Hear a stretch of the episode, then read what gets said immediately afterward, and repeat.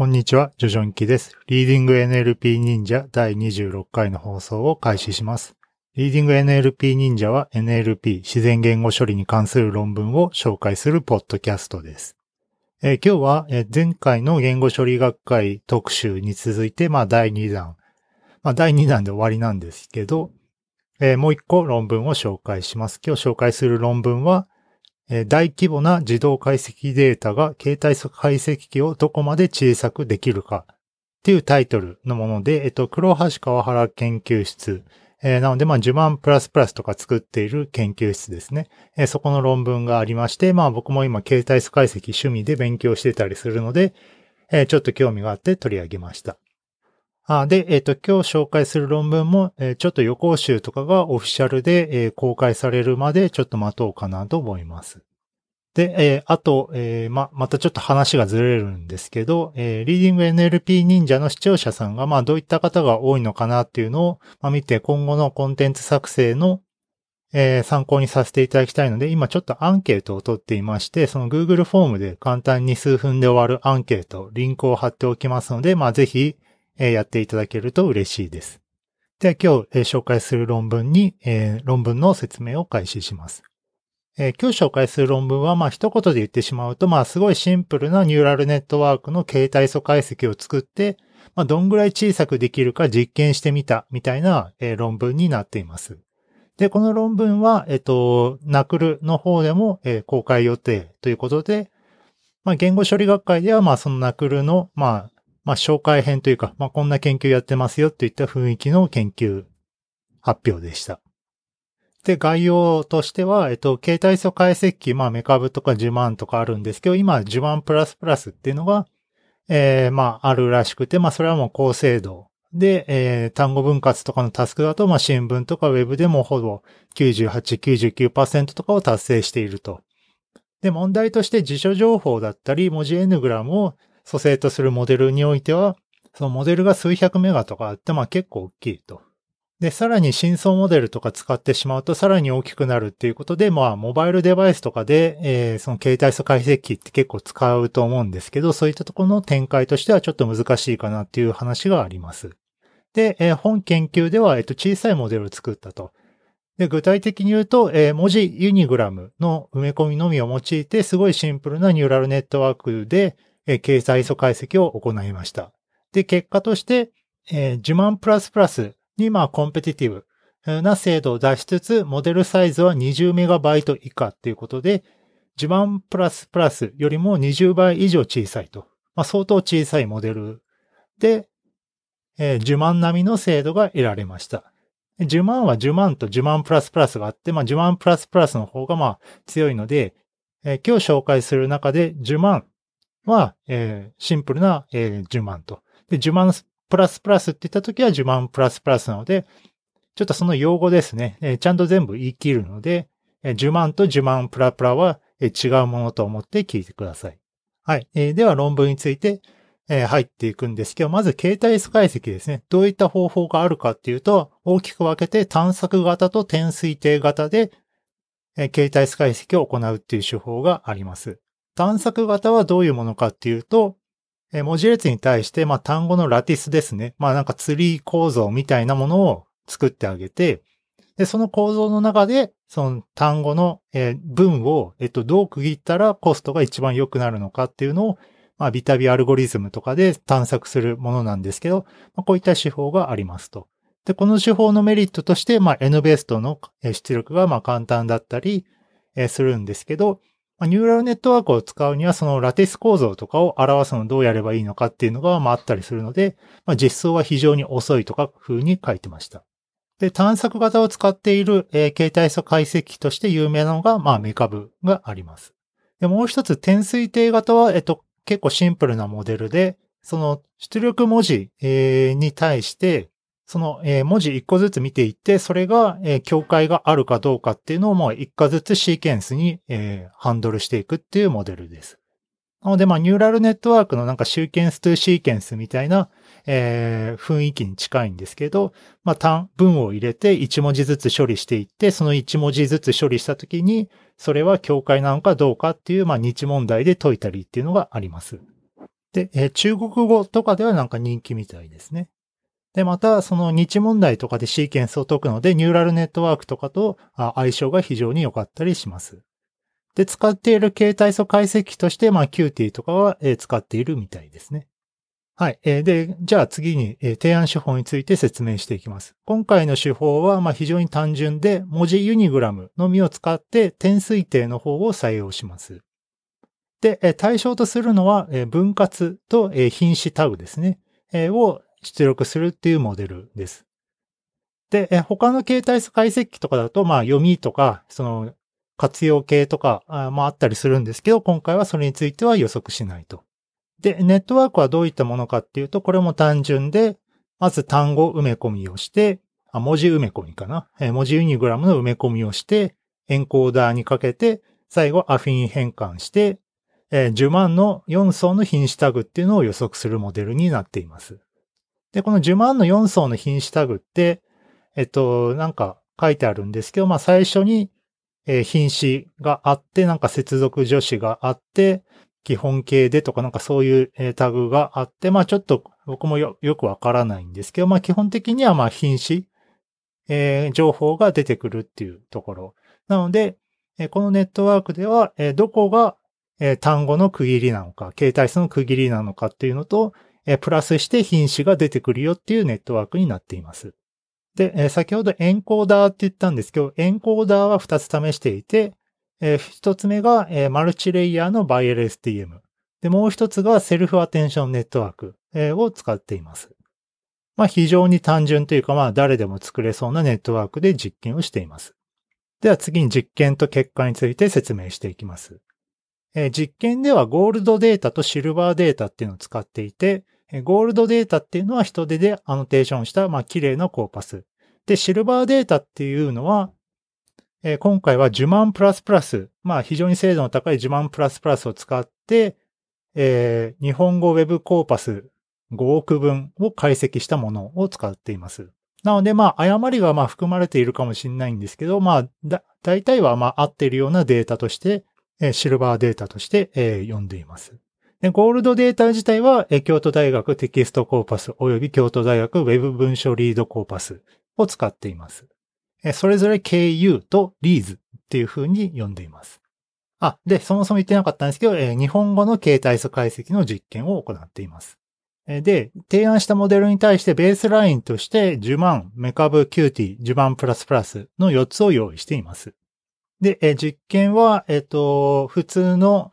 せんはちじゅうティーアイ とかを使ったパソコンを使っていて、エルエスティーエム モデルだといちびょうかんによんせんごひゃくぶん、セルフアテンションネットワークだとろくせんごひゃくぶんを処理できるぐらいの速さになっています。で、また、シルバーデータを用いるニューラルネットワークモデルの場合は、いちエポックのみ学習します。で、モデルのパラメータ書いてあるんですけど、まあ一般的ぐらいかな。文字の埋め込み次元ひゃくにじゅうはち次元、品詞、タグ埋め込み次元さんじゅうに次元。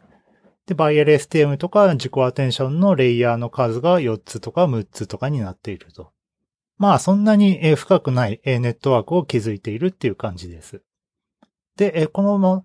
これで作ったネットワークで、まあ、形態素解析を行った結果が載っています。評価尺度としては、分割自体の単語分割の エフワン 値と、プラスして品詞の大分類、プラス品詞の小分類というか、まあ、えー、詳細の分類ですね。細かい分類も含めたプラス ピーワン、プラス ピーツー っていうまあ評価をしています。まあ、要はまあ分割だけと分割プラス品詞の両方を合わせた評価をしています。で、結果を箇条書き風に述べていくと、まずゴールドデータのみを使った手法だと、えっと、過学習しがちになってしまって、今回提案したモデルの エフワン 値はじゅうまんよりも低くなってしまいました。じゅうまんっていうのは、まあ、えっと、じゅうまんプラプラじゃなくて、ノーマルのじゅうまんなので、まあ、古典的な形態素解析機にも及んでいないっていう結果になってしまいました。ただし、シルバーデータを用いると、ちょっと状況は変わっていて、じゅうまんプラスプラスよりも実はリーズっていう方のコーパスでは良い結果になりました。でさらに ケーユー、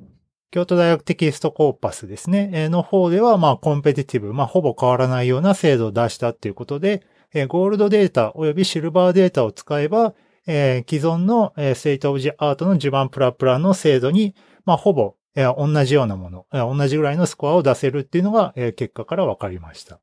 で、これは結構驚異的なのは、今回のニューラルネットワークって入力はただの文字のユニグラムなので、まあ言語情報、他の組成とかを使っていないっていうところで、まあこんな単純なネットワークでも意外と勝てるんだなっていうのが、まあ結構驚異的です。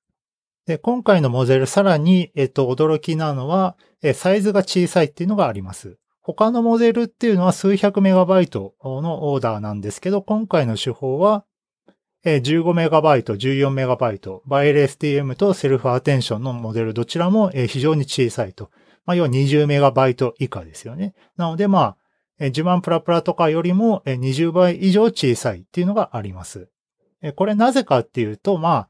えっと、辞書ですね。辞書情報を特に使う必要はこのモデルはないです。このモデルはニューラルネットワークで、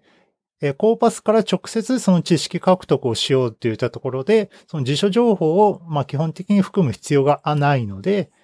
モデルが非常に小さくなっていると。で、じゅうまんとかメカブ、じゅうまんプラプラとかは辞書情報も使うので、そこで非常に大きいっていうのがあります。逆にじゅうまんとかメカブみたいな古典的なモデルっていうのは、モデル自体はまあ非常に小さいんですけど、辞書情報がまあ非常に巨大っていう状況。えー、状態になっているので、まあ、今回のニューラルネットワークモデルは、その辺の辞書情報を、えー、コーパスから暗黙的に獲得できるので、まあ、必要ないっていう風にあります。暗黙的に獲得っていうのは、そのモデルの、まあ、その重みのパラメータにですね、えー、学習されるはずなので、辞書として持つ必要がないっていうことです。で、さらに今回のモデルってフロートさんじゅうにの形式で持っているので、まあ、量子化などをして、まあ、小さい、フロートでまあ扱うとかをすれば、まあ、さらにモデル削減ができるんじゃないかということを言っています。で、今回さらに解析を行っていて、そのニューラルネットワークなので、まあ、どの辺にその知識情報がまあ暗黙的に格納されたかよくわかんないということで、各モデルの次元をいろいろ減らしてみて、精度にどう影響するかっていうのを実験しています。実験はセルフアテンションの方のエンコーダーを使ってやってみたと。で、まあ次元が、まずはですね、えー、埋め込みの次元を変えてみたと。で、埋め込みの次元を大きくすればするほど、まあ精度は向上するんですけど、えー、小さい埋め込み次元でも、えー、隠れ次元、えー、が大きければ高い精度を、えー、達成できたっていうのが確認できます。なので、まあ埋め込みの、えー、次元よりも、えー、その後段のエンコーダーの次元の方が、まあ大事そうだっていうのが結果からわかります。じゃあ次にその隠れ次元を、えー、いろいろ変えてみましたと。で、これの時も次元が減っていくにつれて精度は下がってしまうんですけど、隠れ次元のサイズよんとかでもじゅうまんよりも精度が高いと。よんってまあ相当小さいので、まあそんなに小さくても古典的形態解析エンジンじゅうまんよりも精度が良くなっていると。なのでまあ多少低い分割精度っていうのが許される状況であれば、このような非常にコンパクトなニューラルネットワークの形態解析を使うことができますよっていうことを言っています。で、あとちょろっと書いてたんですけど、えー、この小さい隠れ次元の設定ではバイル エスティーエム のエンコーダーを使ったモデルっていうのは、えー、うまく学習が安定しなかったみたいです。まあ、ちょっとよくわかんないですけどね。そのモデルのパラメータ数的にはそんなに変わらないので、まあ、なんでこっちで安定していないのかはちょっともう少し分析が必要そうです。はい。ではまとめです。今回はニューラルネットワークを使って、さらに文字ユニグラムですね、のみを情報とするニューラルネットワークで、非常にシンプルな形態素解析機を作りました。その形態素解析機では、分割と品種タグを予想するんですけど、非常に小さいモデルでもそこそこいい精度が出てしまいました。で、まあ特徴としてゴールドデータだけではなくてシルバーデータ、じゅうまんプラプラを使った予測結果みたいなものも学習に使うことで、まあ非常に高い精度を達成しました。で、モデルをどんどん削っていっても、そのじゅうまん程度の精度で良いっていうのであれば、いちメガバイト以下の非常に小さいモデルっていうのも実現可能っていうのを示しました。はい、コメントです。今回このモデル非常に魅力的だなと思っていて、まあそもそも経済素解析って古典的なやつとかだと、そのコスト法とか、えー、そういったものを計算して、で、辞書をどう扱うかとか、まあいろいろ考える必要はあるんですけど、えー、このネットワーク非常に単純ですし、入力が文字ユニグラムのみっていうので、まあ割とすぐ追試できてしまうっていうのはあります。なのでまあ、ちょっとまあ簡単な形態素解析を作ろうとすれば、まあこの方法を普通に習ってあげれば、その分割と品詞っていうまあ、ほとんどまあアプリ的にはこの情報さえ多分あればこと足りてしまうと思うので、まあこれでいいんじゃないかなっていう感じがしちゃいます。ただまあネガティブな面として、まあ、辞書情報を明示的に持っていないっていうので、まあ道語ですね、新しい言葉とかに対応するためには、まあ再度学習し直さないといけないので、そういったそのユーザー辞書情報みたいな扱いっていうのは今回このモデルは全然できないので、まあちょっとユースケースによっては、えー、合わないケースっていうのも多々あるのかなと思います。はい。えー、ということで今回、えー、形態素解析機に関する論文を紹介しました。えー、冒頭にも言いましたけど、今、リーディング エヌエルピー 忍者、えー、アンケートを募集して、アンケート